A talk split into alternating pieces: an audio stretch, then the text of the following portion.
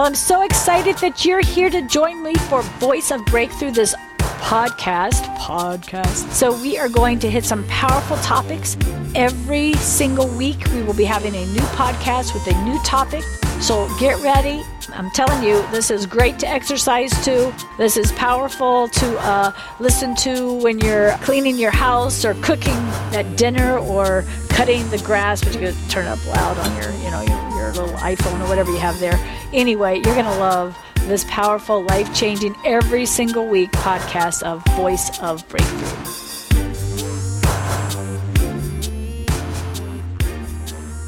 This performance spirit that we're talking about will make you self righteous. Do you understand what self righteousness is? You, in your own strength, is going to make yourself right. You're going to hear a teaching, you're going to read the word, and you're going to make it happen. And the delusion is because you know that truth legalistically, you think you're walking in that place.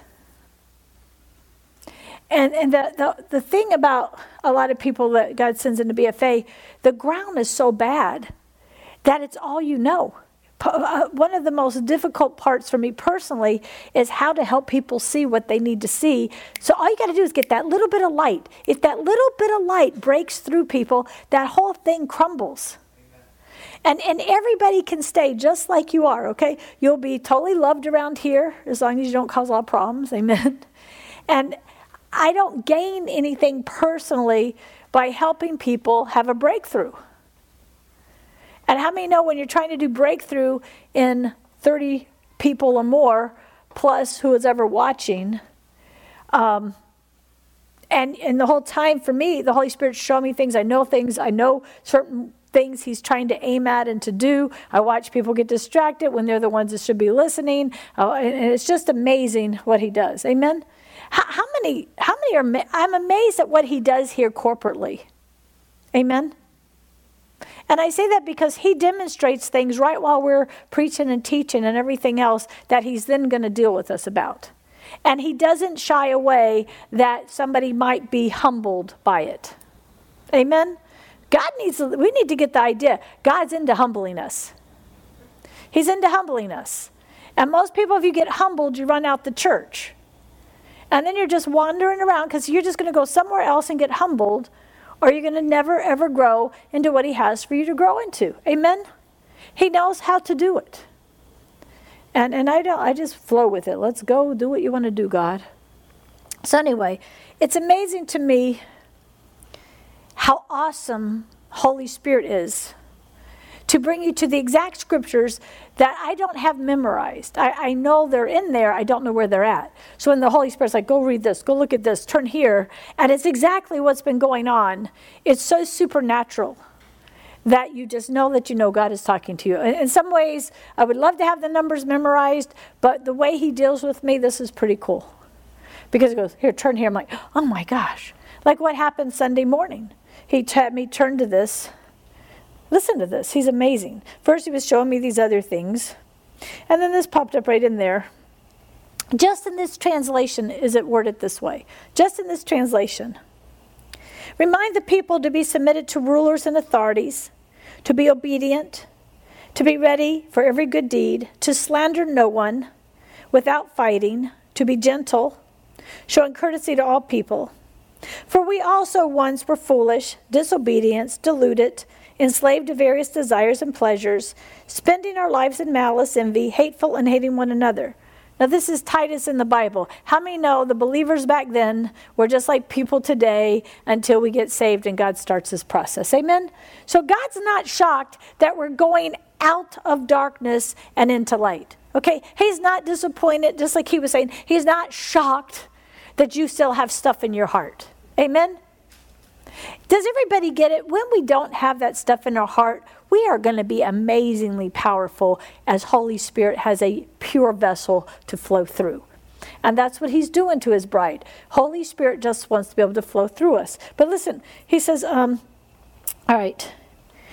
Um, for we also once were foolish, disobedient, deluded, enslaved to various desires, pleasures, spending our lives in malice, envy, hateful, and hating one another.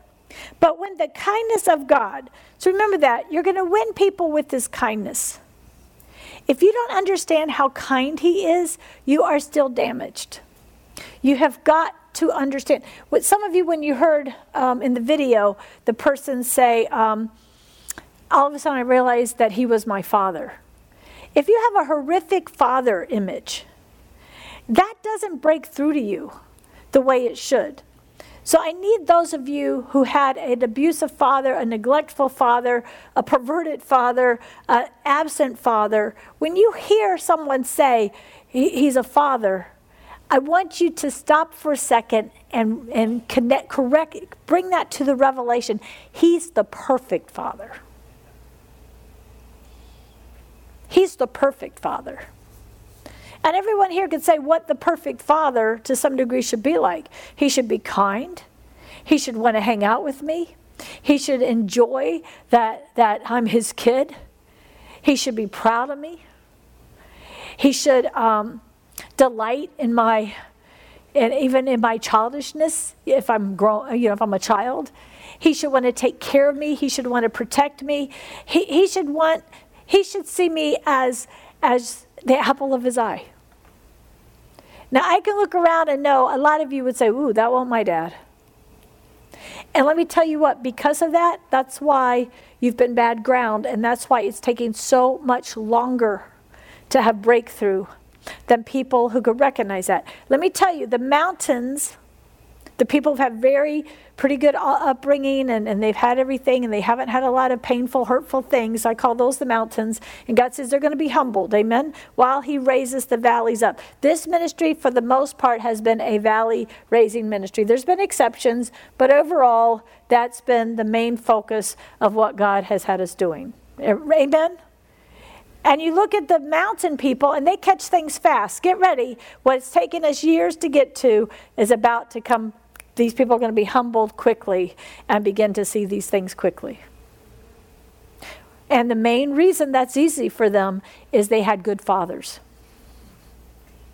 And probably good mothers, or at least good fathers. Amen? So I want you to begin every single time you hear or hear one of the teachings, if you go back and listen and you hear something about a father, I want you to take time to delete the image of a bad God because of the image of a bad or uncaring or critical or whatever father. Amen? Does everybody get what I'm saying? Human fathers are supposed to represent God, the Father, to their children. That's why he made us in his image. But how many know a lot of the population that doesn't happen? How many know in a lot of the population, due to what the enemy's done, the fathers aren't even there? And so there's a wrong idea of the mother, and a wrong idea of the father, and a wrong idea of God, and a wrong idea of the Holy Spirit. And God's like, we've got to clean all that up so that you can be free. It's for freedom that He set you free. He did not save you for you to perform for Him. Amen? Some of you don't really, really get that yet. I was asking the Lord to show me why certain people I've been praying for and really care about, and I know they're smart and I know that as best they can, they want to love God, but there's just a wall. I said, What is this? And so when I saw that teaching, I knew that's the wall, that performance spirit. And one of the things I recognized with this, so you need to start seeing if this happens. When they would start to communicate with somebody, they wouldn't look at them. They would distance off and start talking almost to the air because it was a performance. Now, they don't know that because that's all they've ever known as communication. And what um, Dutch Sheets was saying in that is he, had to, he couldn't see it. And then God would start to whisper, You're doing it now. You're doing it now. So I want you to begin to recognize when you're not listening and you're just trying to think of what to say next. That's performance. When you're trying to, to impress somebody, when you're trying to get somebody to listen to you, and it has nothing to do with Holy Spirit. It has nothing to do with what God wants to do.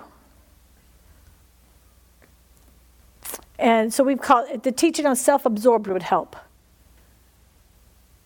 But I realized too, for some people, it is a hiding place from the real them. That the people think this is normal. Amen? The problem is when you think it's normal because it's what you've always done, especially if you're wounded young, then, then you just always feel like you, things don't work. You're trying your best. See, when you have a performance mentality, you're trying to serve people. You're trying to make people happy. You're trying to be active in church. You're trying, you're, and that's part of the problem. You're trying so hard for approval. And then when you don't get it, the enemy hits you, and the false judge tells you how bad you are, and then it just tries to beat you down to get you to run. It tries to make people feel like they can't be honest with you, so they just try to see the good things and just let it go. And that's fine, unless God calls you to help people get free. And let me say this, and let me say this, and let me say this again. you can stay the way you are. You're perfectly loved and accepted. You can, you can go and, and be in fantasy land, whatever you want. I don't teach this or do this because I need you to change for me or for this church. Does everybody understand that? And I mean it. I'm not trying to be, oh, so I'm helping people break through who want to break through, which is why this is mainly done on Tuesday nights. How many people have had a breakthrough with this kind of teaching? How, how many know sometimes it honestly takes a battering ram? Boom, boom. It's like, why do you say that over and over? Because there's still people who don't have it. Why does that bother you? Because I'm called to give an account for their soul. I'm not just called to come with a nice five point message and say it. I'm called by God to, however He wants to help people to see it. And so, whatever goes on in you to try to make you run, you can run if you want. I'm not using this to control you to stay, but you need to stop and really see what is God doing and why you know that person doesn't like you. I don't. There's nobody in here I don't like. There's actually outside of some politicians, there's nobody I don't like, and I'm praying to love them. But I don't know them personally, and it would take a lot of love to like some of them, I'm sure. Amen. But the real them I would like. Amen. Okay, the real them, the one made in the image of God, I would like. I don't have that issue with people around here. Amen. I, I've seen by the Spirit of God and just by knowing most people here what the real you could be like. Okay, so I just say that because I think we're getting ready to hit some rough roads in this race we're running to help people really have a breakthrough this year because we're, we're getting past this. And those who get to that breakthrough are going to be powerful for God's glory.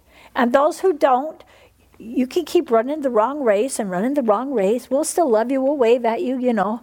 But eventually, it'll be nice to run the race without the entanglements, without the sins, without the heavy weights. Amen? And actually go for the high calling of Christ. So performance will never, ever, ever get you into the high calling of Christ. Like, what are you going to perform for Him? He knows everything. He knows where you're coming from. He knows where you're talking from. He knows he knows everything. So why are you trying to perform for him? It's just better to sit down and be honest. It's better to look at the places where things don't work out and ask God, what's wrong with me? What has the enemy done to make me like this? All right, so, so I was reading this. Um, but when the kindness of our God, our Savior, and His love for mankind appeared,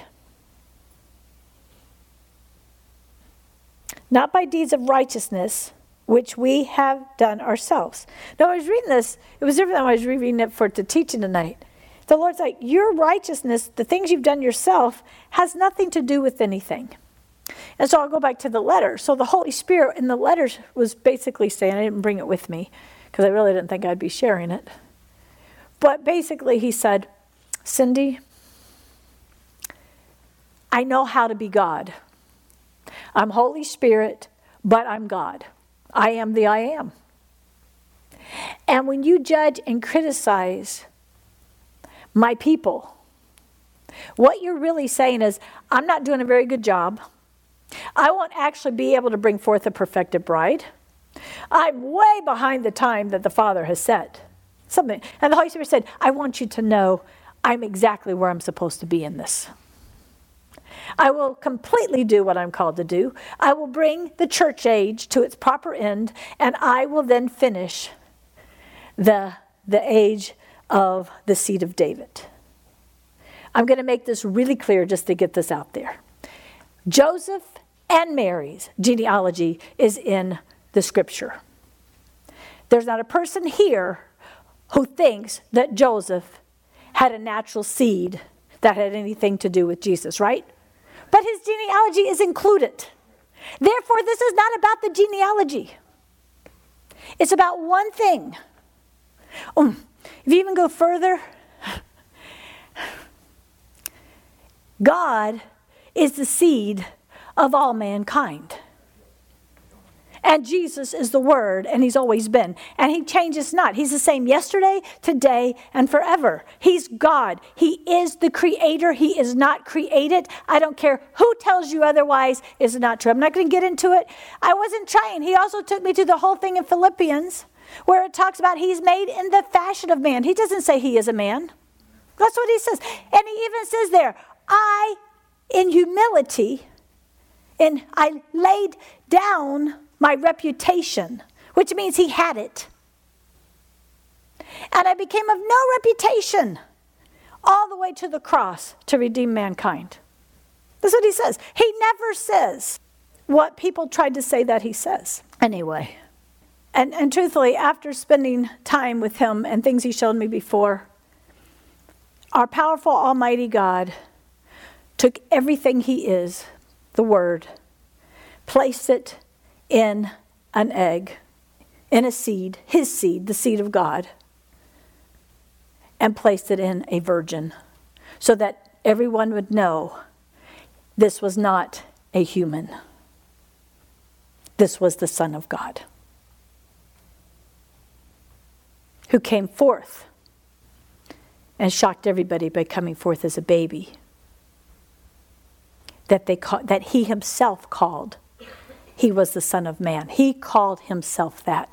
I don't think anyone else called him that, but maybe John once when he was talking about his return in the book of, of Revelations. Why did he call himself the Son of Man? Because he knew the mission he was on. He knew the mission he was on. I personally believe he has always looked the same. Ooh, okay, ooh, this is good. Does anybody here actually think the Heavenly Father looks like Mary? When Jesus says, When you've seen me, you've seen the Father. So, without question, her DNA had nothing to do with the Son of God. But her being chosen to carry, to conceive and to carry the very Son of God who's always been and will always be in her womb to where she'll be called blessed forever, even though the enemy has taken these kind of things and caused confusion about her divinity and his divinity. Amen? And so I'm like, okay, Lord, and I know a lot of people don't agree with this. I don't care. I do not dispute and debate people. I just go to the Word. And I don't personally care what the answer is. I just want the real answer. Amen?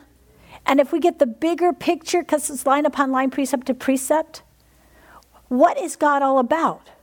He came to the seed of David, the Israelites, all the way back to Abraham, all the way back to the whole thing. Guess where he's going to return to? There. Guess where he's going to set up his thousand year um, uh, reign from? There. Why? Because that's what he's doing. It's just that this is what he's doing. God is so powerful. I chose these people, and I'm going to work through these people. And when they did not receive the hour of their visitation, right? He wept and he cried because he thought if they would just receive their hour of visitation, this would be so easy for them. But they didn't. And started a whole new thing called the Gentile Gentiles got saved. It caused the church age. Everything's happening now is God's fulfill, Holy Spirit is fulfilling the church age. Everybody in here is part of the church age. Amen? Everybody in here is part of the church age.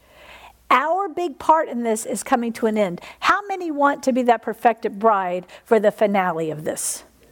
And that perfected bride, now I will say this, the Lord showed me this, because the things we don't know, we don't know. And I don't want speculation to ever be called revelation, but I want the word to be the word, and it is going to be one way. It's His way. Amen? So I want us to get an idea as what He's getting us ready for. Now, the entire born again believers who are not living in sin very well could be raptured that doesn't make them the bride because it doesn't really say the bride. It says the church is holding back or the elect is holding back the Antichrist. Now, I'm not saying I know this or don't know this because there's definitely the parable where half the bride, half those who think that they're the bride is getting into that wedding invitation to that party. Amen? And the other half aren't. But it doesn't say for sure the other half aren't going to be raptured because he doesn't tell us all these things. But either way, if the whole church that is born again and not in blatant sin is taken out of here so that the Antichrist in his full reign, right? Don't you still want to get that invitation to the wedding, supper of the Lamb? Amen? So if you're not looking for an emergency escape from the tribulation, but you want to be with God, does it matter? But the Lord told me, He goes, You don't know that you know based on how it's worded in my word if any of the church is going to be left here. We do know believers will be left here, but they could be the ones who get saved because all of a sudden their mamas are gone. So, either way, we need to continue to teach. We need to make sure if there's anybody in our lives who aren't living a holy life, that they do not take the mark of the beast.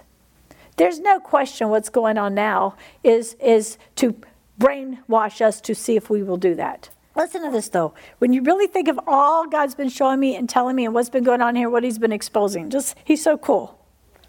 It's not by deeds of our righteousness, but because of His mercy. So this is why I said this is when the letter after he uh, started putting this in my spirit. He said, He said, I can do this. I'm going to do this. Is there anyone here who thinks Holy Spirit will not fulfill what He was called to do with mankind in this age and discipline?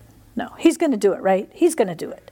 So, the, so when we start trying to be do this in our own righteousness, when we start trying, when I say our righteousness, the Lord was showing me, and we're going to get in maybe to this teach on disobedience.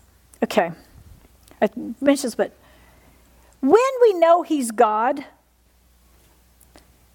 and we make Him Lord, which is the only way to be saved, amen? And the Spirit comes in us, right? When we do that, He expects us to obey Him.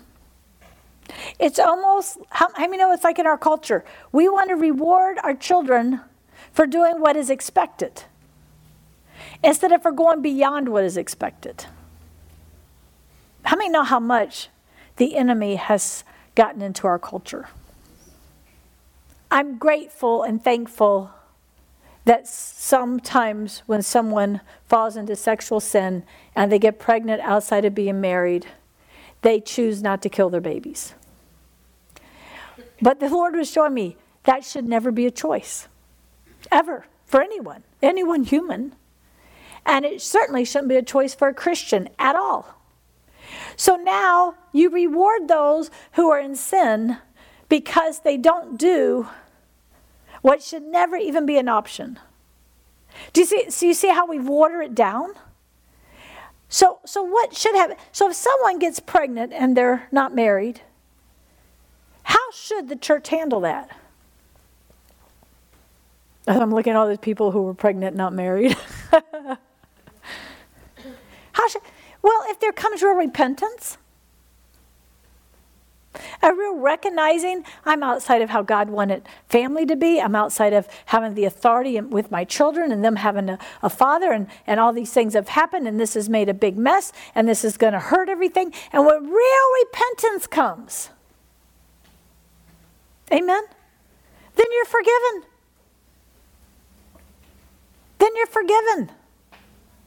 You're loved unconditionally the whole time, but you're not rewarded for sinning. And we wonder why we have a welfare system by our government that rewards wrong behavior. And the church is doing the same thing. Look how far we've fallen as a church that went along with this culture. Now, I'm not talking about self righteousness. I am talking about you help people repent and get right with God. You help them make right decisions. Amen? You do what's right in the eyes of God. Does anybody see what I'm saying? It doesn't mean you, you, you don't shun somebody. You don't pretend somebody horrible because they fell into sin. You're not their judge. But if they don't really see what they've done and really repent and turn away from what's evil in the eyes of God, they're, they're set up for a big mess. See, God's you can keep it. God's ways are to protect us. God's ways are to protect us, is to protect our children. See, we've got to get free from self righteousness and move into His kind of unconditional love that does have a true righteousness.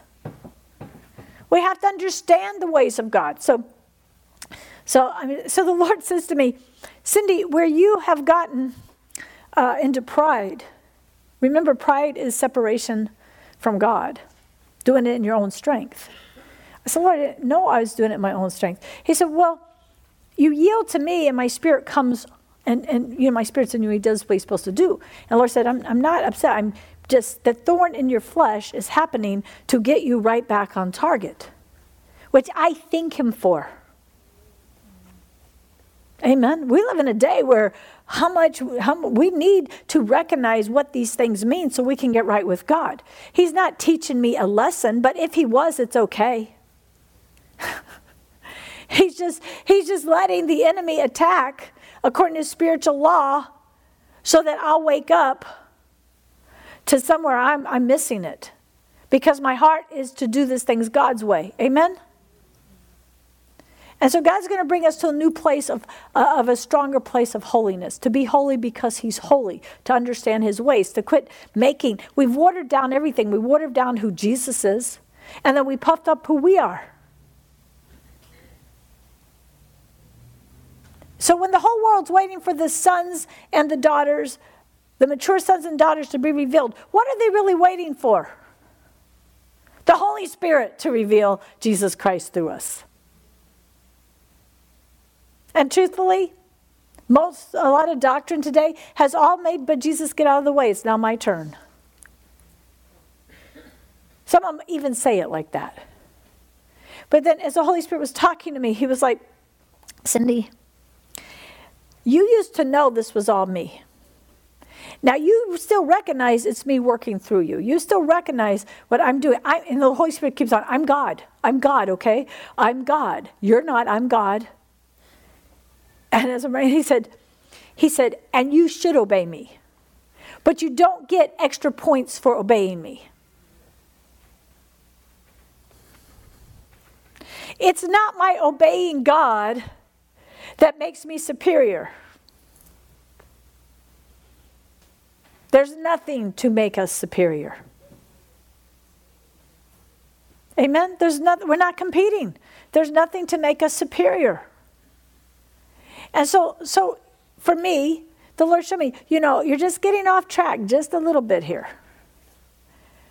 And, and this spiritual law of mine, this thorn in your flesh, is helping you seek me to get back on track. Would he prefer that I saw that without that? Yes. Did I? No. Am I thankful? It's almost like it would be nice to be able to drive and never ever go off the road and need a guardrail. But if you go off the road, aren't you glad there's a guardrail before you hit the cliff? Yes. Amen? So his spiritual laws are the guardrails of when we're not walking in that perfect union with him and doing this his way. Amen? And it's because he's a loving father. It's kind of like when I put the when my when my boys were little and they were all over the place wild. I put those little harnesses. We called them leashes, but nowadays that would be wrong. Just like our um, playpen section over there is not called cages. It's called um, what did we change it to? The um, gated community over there. Anyhow, it's called a divine protection, right? I don't want this wild little two year old to run out in front of traffic.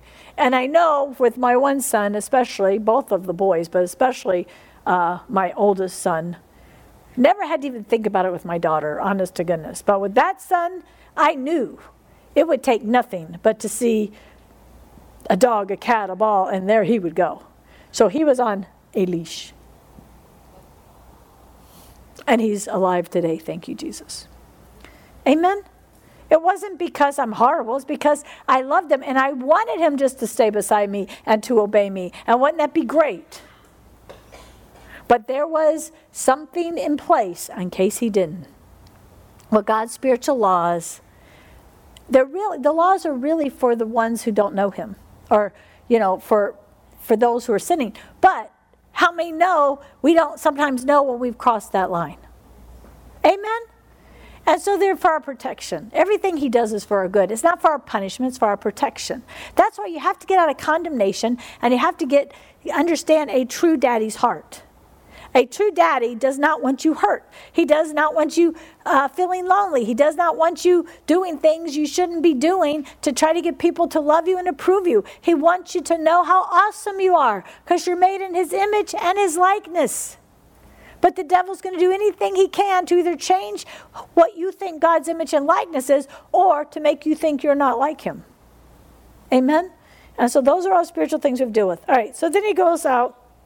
He says, um, not by deeds of righteousness which we had done ourselves, but because of his mercy. He saved us through, I've got to see what this word means because they put it in Jewish terms. He saved us through the washing Regeneration and renewal of the Holy Spirit. This one says, He saved us through the M I K V E H of rebirth and renewing of the Holy Spirit, whom He abundantly poured out on us through Messiah, Yeshua, our Savior. So that being set right by His grace, we might become heirs with the confident hope of eternal life. Look this in this race, He's setting us right by His grace. Okay? I really want you to understand grace. We have to understand grace. Grace, you cannot earn it. It's God Himself, by His Spirit, giving everything you need to fulfill everything He has for your life. Every promise, every work, every relationship. Do, do you see why His grace means He gets all the glory?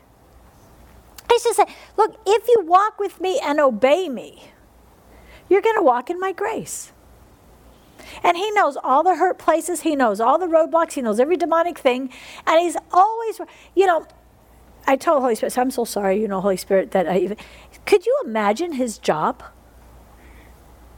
To sanctify, first to save, then to sanctify, to get all the evil out, to get everybody in unity, to get everybody understanding Jesus, to get everybody understanding the Father, to get everybody into the Word, to get everybody hungry for God. Everybody whose names are written in the Lamb's Book of Life. He already knows who the assignments are.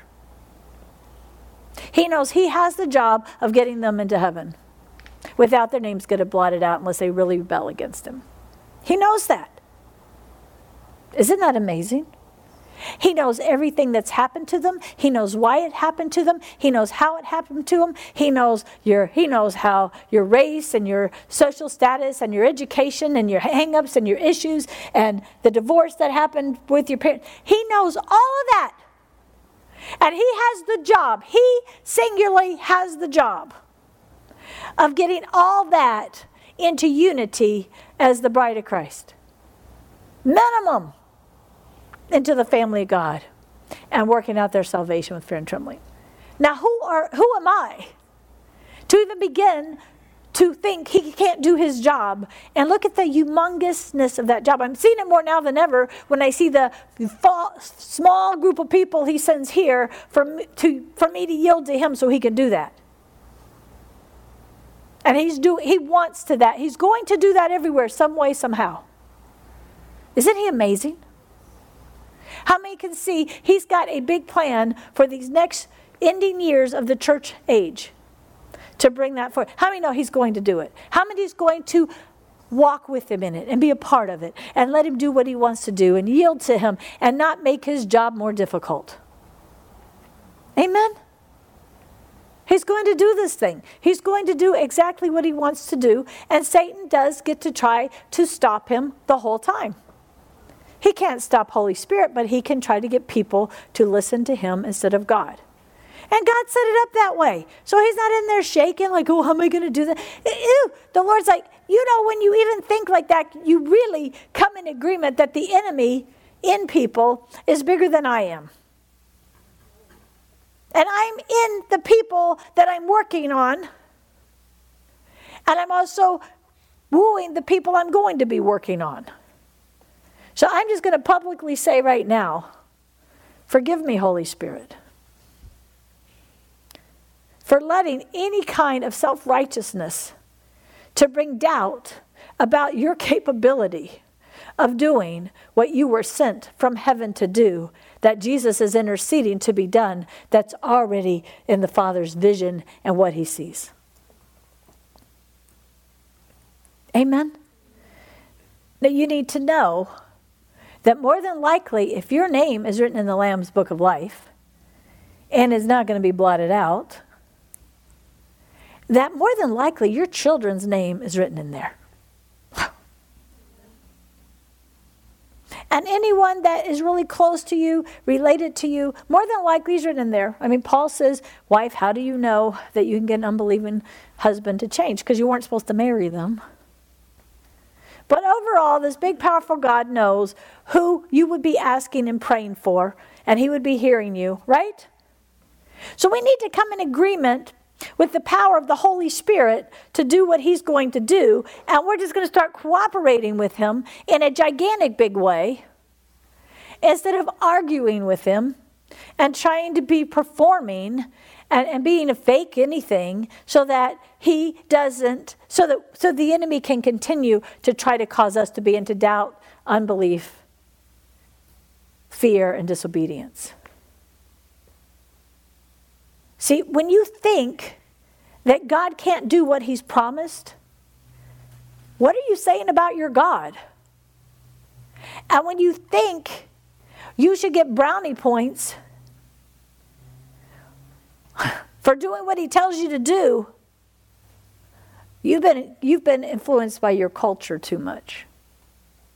It is your reasonable service to do what he wants. It is your reasonable duty to say what he says to do. It's your reasonable responsibility to believe him. He's God. And Satan just keeps us going around on the wrong track because we're not, we just refuse to get off that track. But we're going to get off that track. Amen?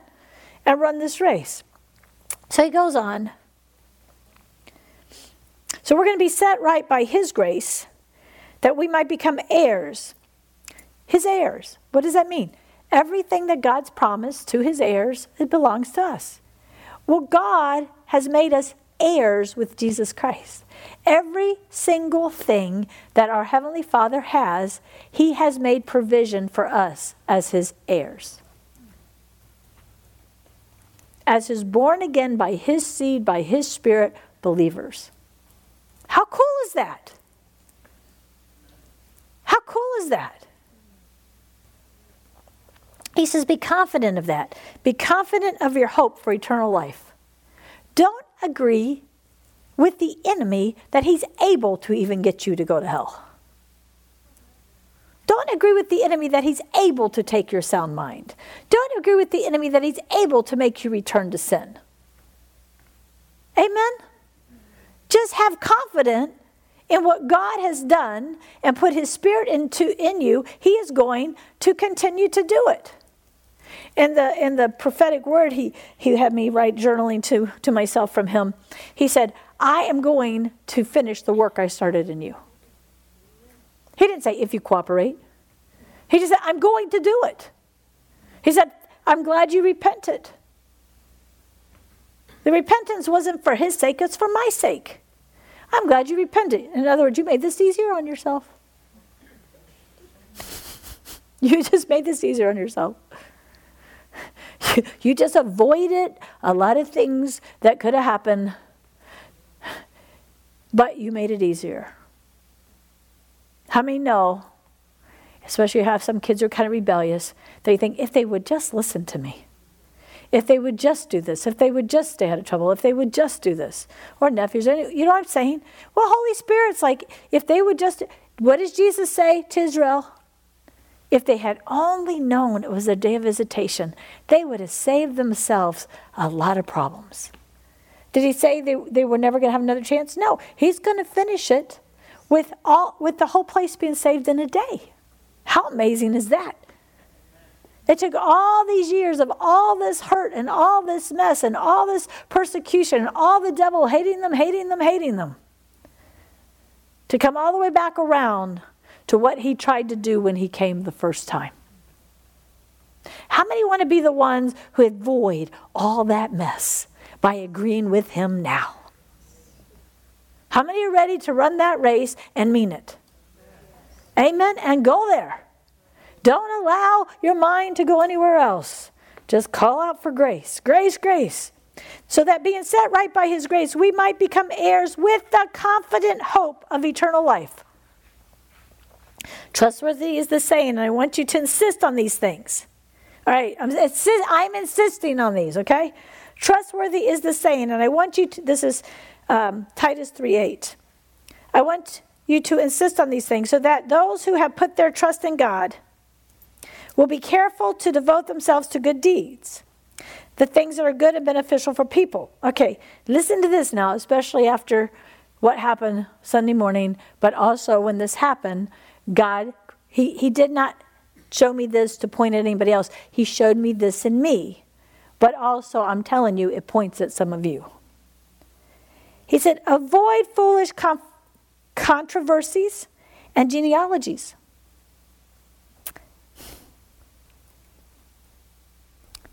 Let me and strife and disputes about the law, about the Word of God. I'm like, whoa, how did this get in there? We were just talking about my my pride and all these other things, and I was weeping. Showing me, and all of a sudden goes, I don't want you arguing over this.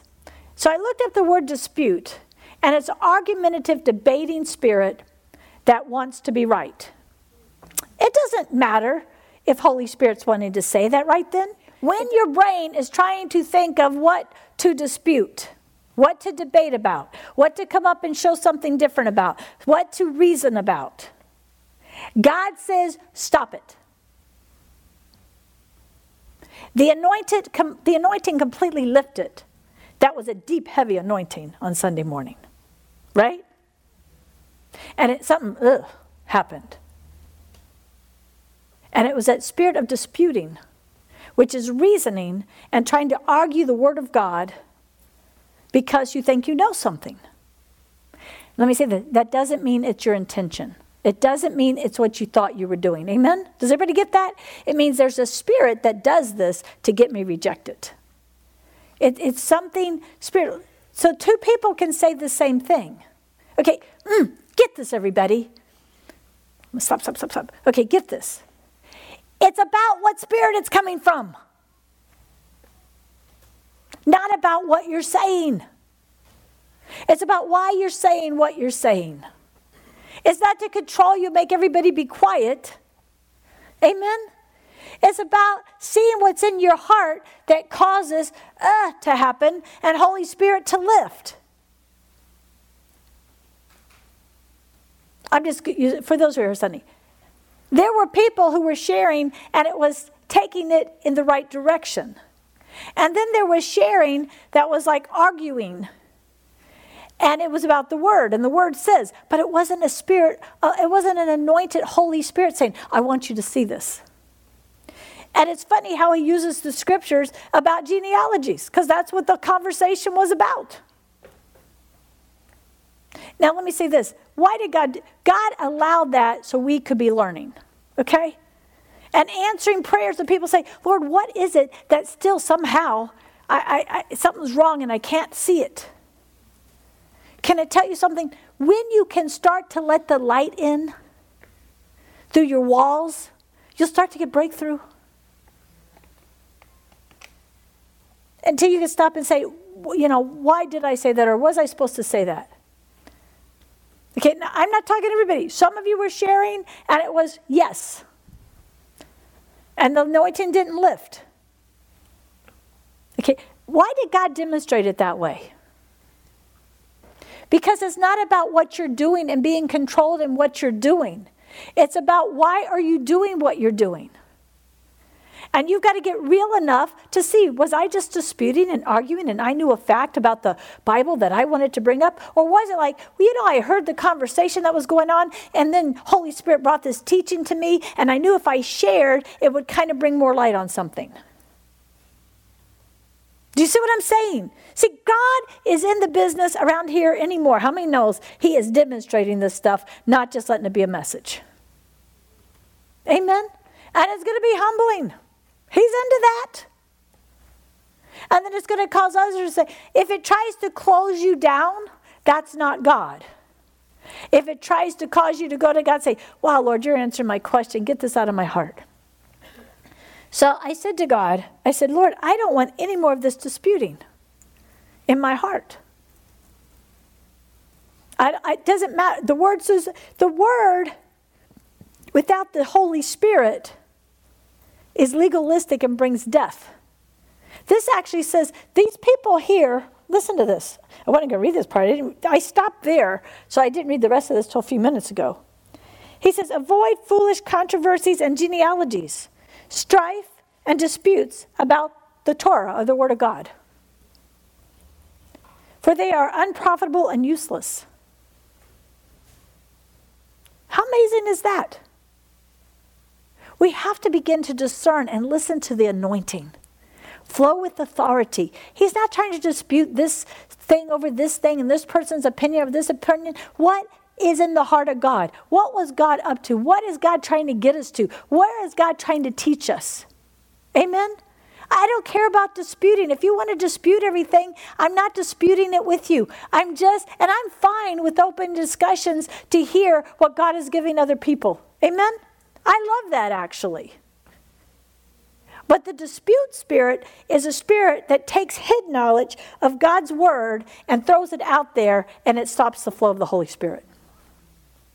And then if, if you do disputing, you need to stop and say, Do I have an issue with this? Because then I might be argumentative in my home. I might be argumentative about the scriptures. I might think more highly of myself than I ought to in my spiritual walk because it's based on hidden knowledge. And I don't really know the difference between the anointing and flowing in the Spirit and knowing what the Word says. And I want to be free. I want to be free to know. I want to be free to understand. And if you don't, that's fine too. But just don't be divisive because look what it says. Dismiss a quarrelsome person after a first and second warning, knowing that such a person is twisted and is sinning and is self condemned. Now, let me say this I'm not going to dismiss anybody. I know everybody in this place right now, anyway, is seeking after God and truth. Amen? But what he's saying there is that spirit of disputing, using God's word as the weapon to dispute. What he's saying there is if that person wants to quarrel and quarrel, and that nobody did that. We didn't have a strong quarreling person. Amen. Um, the performance thing, it calls quarrelsome. It's when you can start. You have to get so strong about something, and you have to be right, and you keep on till somebody believes you and hears you. You know, it doesn't matter if every one of your facts is right, if your heart's not right. And then the real question then isn't to condemn you, is to say, why isn't my heart right? And that goes all the way to the video at the beginning. If you have a performance spirit, you have created yourself into who you think people will like and who you think will help people. In other words, you're going to create yourself into somebody people will want around. And yet, deep down, you always feel like you're not wanted. Deep down, you always feel like people don't understand you. Deep down, you yourself don't know. You really don't know if you love yourself. Can I get an amen? And God's like, You're loved, you're loved, you're loved. Love who I made you to be and put off the other thing because it's going to keep you in the wrong race. It's going to make you feel like you're not getting anywhere strong with God. It's going to cause you to try to perform religious things or perform helpful things or counseling things or whatever things. Amen? Instead of getting in the real race and hearing God and walking away. Guys, can I just tell you, none of this matters if you don't get a really good relationship with Jesus because that is what is so awesome. So when Holy Spirit rebuked me, I love him.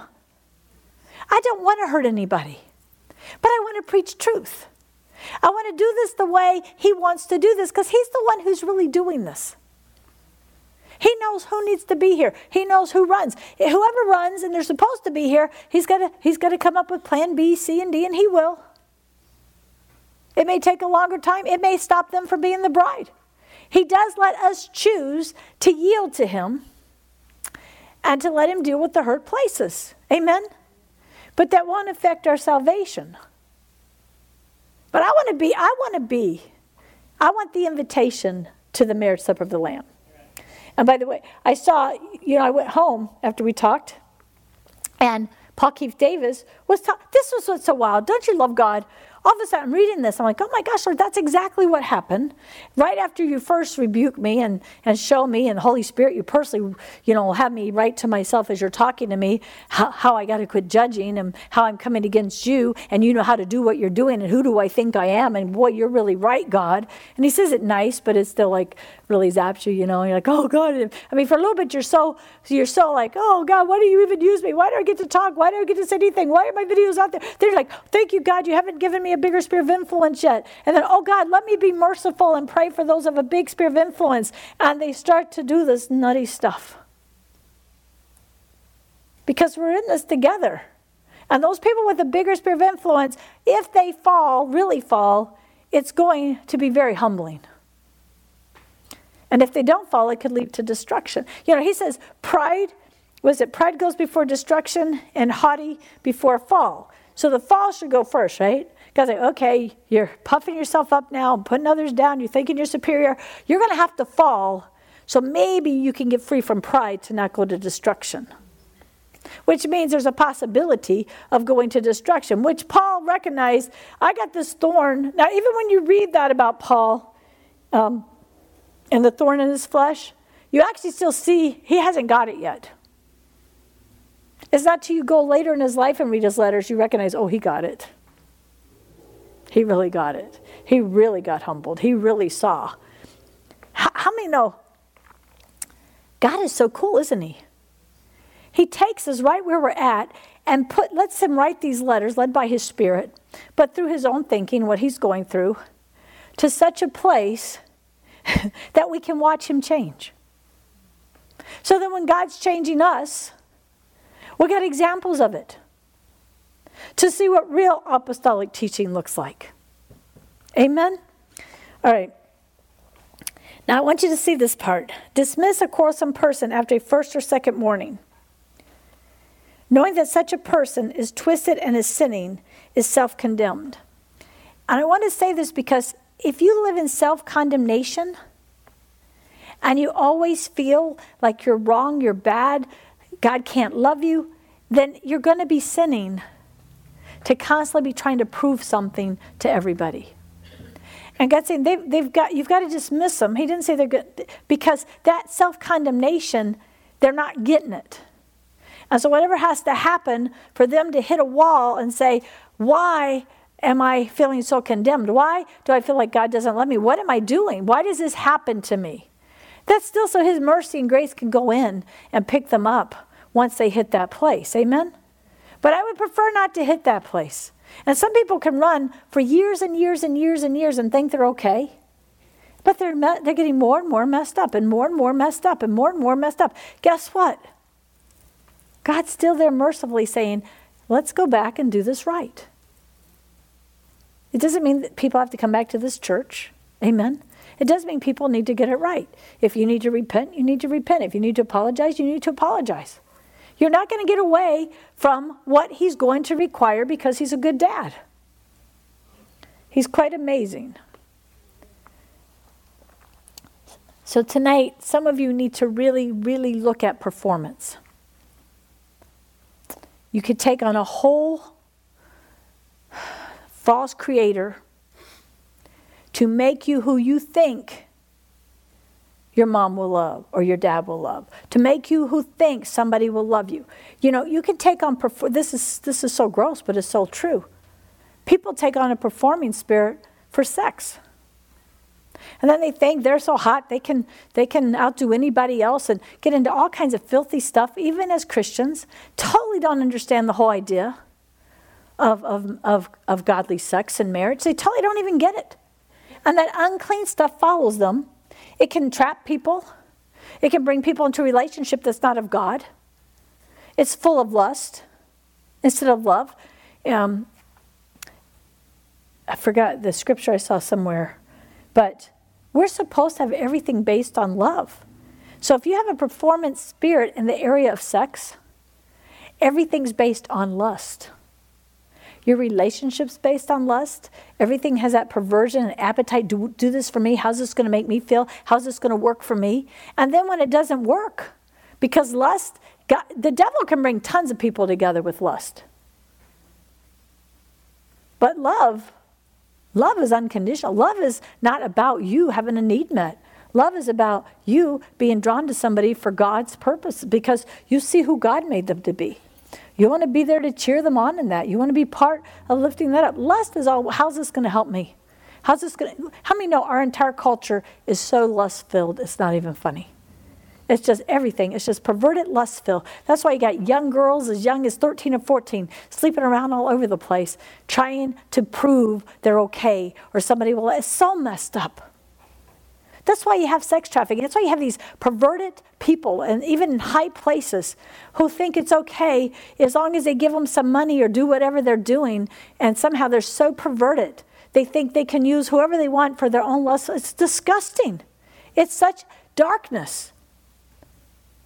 Pornography is such darkness. It's totally lust based, and you don't even understand love. And if you have an issue with that, you need to get all of that out of your heart and out of your thinking. And you need to ask God to come and cleanse all that. And you want to understand love. The Bible says, don't awaken love before it's time. Because to his people, he doesn't want lust to ever be a reason. And we live in a culture that uses lust every from food lust, sexual lust, any kind of pleasure, just um, getting high lust, whatever. There's just constant, constant. Uh, Satan wants to bombard everybody with lustful garbage where there's all this lawlessness. So it's just sad. It's just so sad. But God wants us to be a light. Amen. He wants us to understand unconditional love. He wants us to understand that this isn't about how good I am at something and what I can outdo somebody and oh, look at me. This superior thing needs to die. Amen. This superior thing needs to die. And the inferior thing needs to die.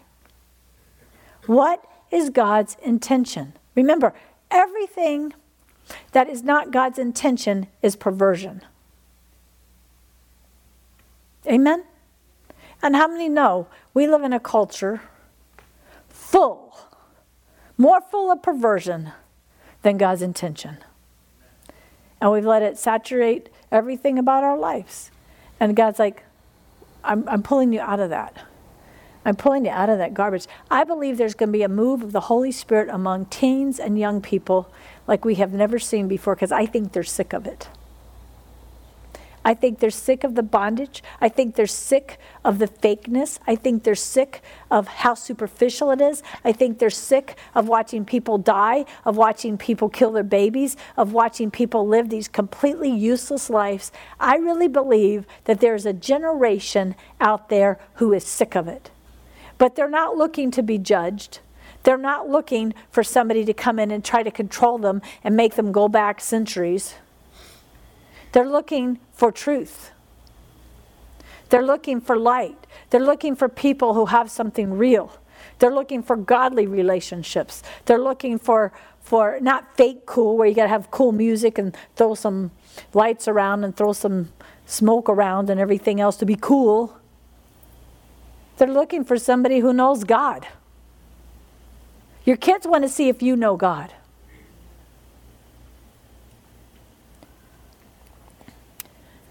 They may not understand it. They may even make fun of it. Not, not your self righteousness, not your idea of you know God. A real, humbling, boy, you've been changed.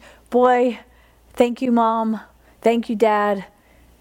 They need to see that God is changing you from glory to glory. Everything else is just talk and self righteousness. Everything else is talk and self righteousness. And it's humbling when God changes you.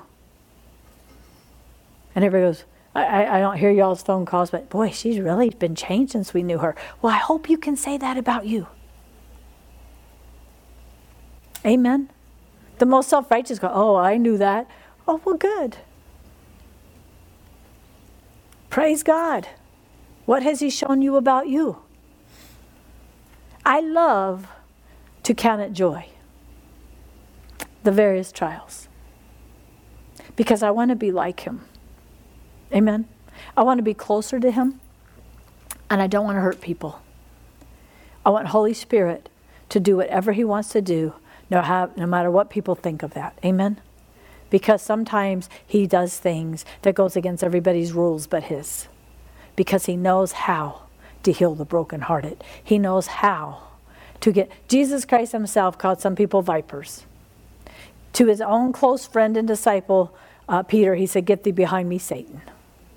He knew when he had to say something to slap you upside the head so you would listen. Because he did everything in love. He knew Peter's got to get out of the flesh with this. Peter's gotten puffed up. He knew they were all arguing over who was going to sit beside him on his throne when he's about to go die and be crucified, separated from the Father, beaten. What an amazing God. For us to keep trying to make, bring him down to our level when he came to put his spirit in us to bring us up to his, but never to take his place. He doesn't call us Lord. I personally think it's offensive to, for one second, entertain the idea that he is part of creation. He is the creator. Father, Son, and Holy Spirit together are as one being, one powerful God who is the creator. When that scripture says he doesn't think it robbery to be compared to the Father to God, what that means is he knew he was equal to God. He knew he was equal to God. And yet, he chose to become of no reputation. He chose, it's like, no, Father, we're going to do this. I'm going to lay down my reputation. What's his reputation? He's God. I'm not going to use that to make people do what I want. I'm not going to use that to release angels when I know I could. I'm not going to use that to stop Satan when I know I have all authority to do that. I'm going to lay down my reputation. And I'm going to go all the way to the cross to die for these human beings made in our likeness and our image, to give every one of them an opportunity to say yes to being in our family. And he knew he was going to do it because he's God. And I want everybody to really understand this. Whew. We are a new creation in Christ Jesus. You might not look like it. You might not feel like it. You might still have all the devil trying to whap you. It doesn't change the reality that if God lives in you, if Holy Spirit lives in you, the same power that raised Jesus from the dead, you are not like people who are not born again. Does, I, if we could just get this as the church, God lives inside of us. Holy Spirit lives inside of us. He'll never leave us. When Jesus says, I'll never leave you nor forsake you, well, he's up sitting at the right hand of the Father. But he said, I'll never leave you, I'll never forsake you. Why? Because he and the Holy Spirit are one. Holy Spirit kept saying in this thing, I am the I am. It's like we try, everybody, it's like they make Jesus less than the Father, and then we make the um, Holy Spirit less than Jesus. And then now everybody wants to make themselves bigger than all of it. The Father, the Lord Jesus, or Yeshua, or the Word, and the Holy Spirit are God. Together they're God and they're inseparable, except for that one moment when he turned away from the fa- when the father turned away from him to go to hell for us. That's the reason he didn't want to go to the cross. Can you imagine being God and for a choice you're going to become sin and separate yourself from God when you've always been one with him? Only God could even make that happen. And anybody think that he didn't pay enough to heal you, to deliver you, to set you free, to destroy the work of darkness so you can enter into his great light? Amen. We shouldn't have to beg people to want Jesus. How awesome what he did for us. You don't need somebody to build up your self esteem. You just need to tell the devil he's a liar and you're not listening to what he has to say about you anymore. And you need to recognize the price that was paid because God loves you Father, Son, and Holy Spirit. And how much we should celebrate. You should get up every morning. Write this one down, Margaret. You should get up every morning and you should say, I am a child of God.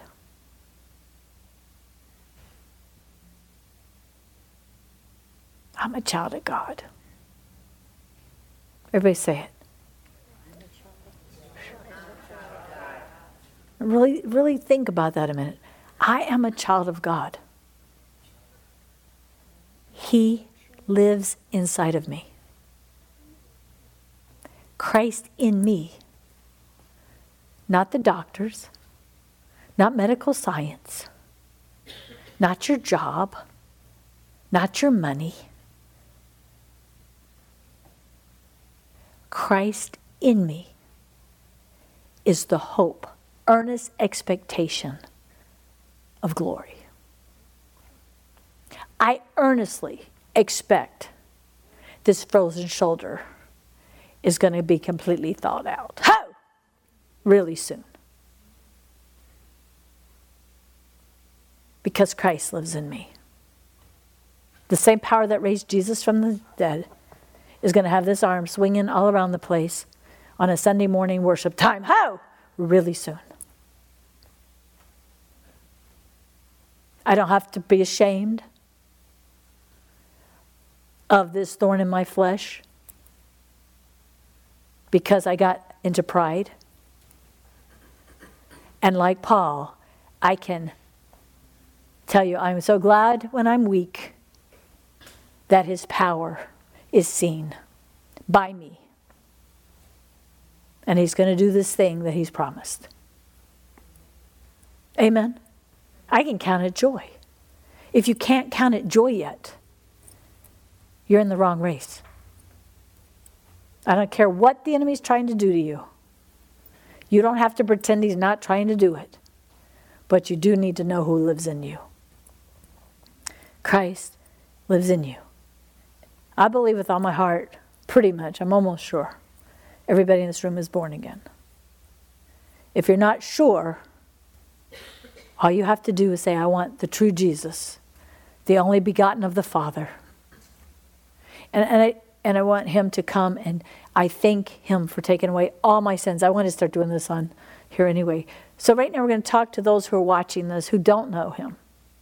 If you want a relationship with God, Father, the Lord Jesus Christ, and the Holy Spirit, I just want you to mean this. Well, let me say this. If you mean this and you pray this, you'll be changed. If it's just something you're just doing with your head, don't expect to change. But if Holy Spirit's talking to you, if there's something in your heart going, I don't even understand this, but I want what this lady has, his name is Jesus. And all we have to do is seriously believe in our hearts, which means my right now inside of me beyond my brain there is something supernatural happening that's telling me there's hope. There's something supernatural happening that's telling me that there's something real about this God, and I want Him. And then the Word of God says, all you have to do is believe in your heart and declare with your mouth that Jesus Christ is my Lord.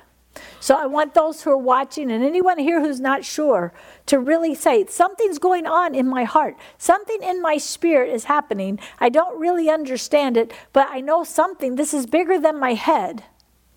And they might not make any sense at all. But I want this Jesus Christ, the one who Heavenly Father sits on the throne, who came forth from the Father, is the Word of God, whose Spirit is everywhere all the time.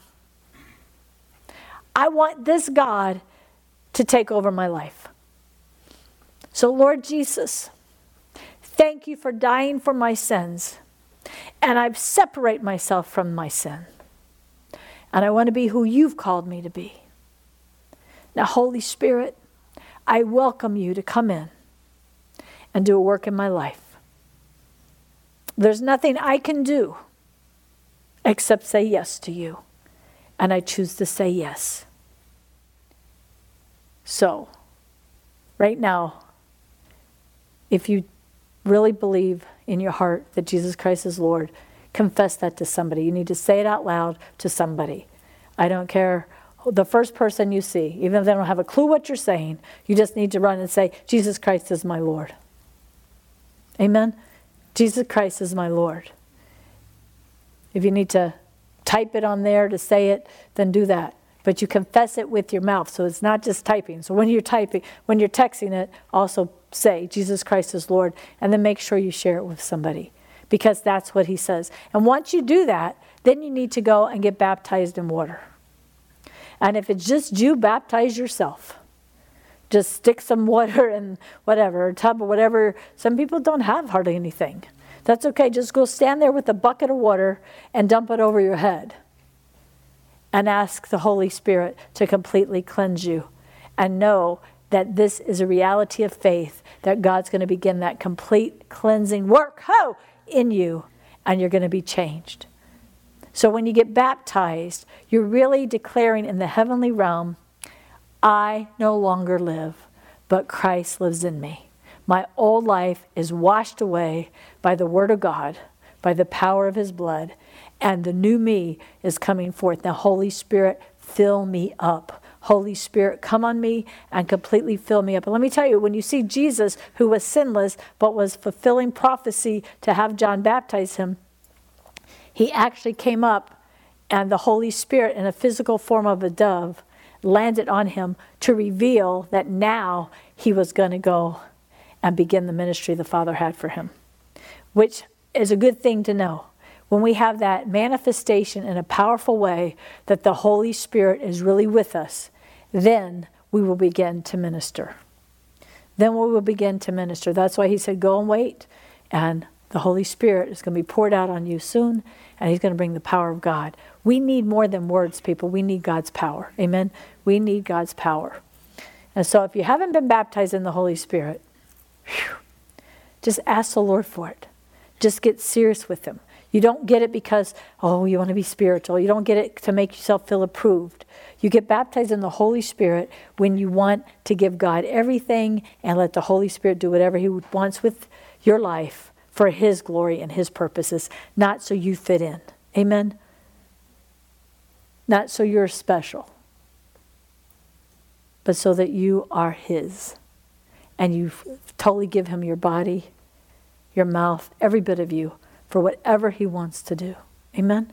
And when you're ready for that, then ask Him for to, to be baptized, and He will do it. When you're hungry for that. So, with that, we're going to end tonight's message. Now, if you love this teaching, and you better say you love this teaching, then we want you to check out our web at beautyforashes.org. There is so much teaching there, and there's a resource uh, library there. And also, check out my Facebook page at Cindy Foster Beauty for Ashes Ministry. We'd love you to partner with us come along for the ride into the apostolic. God bless you.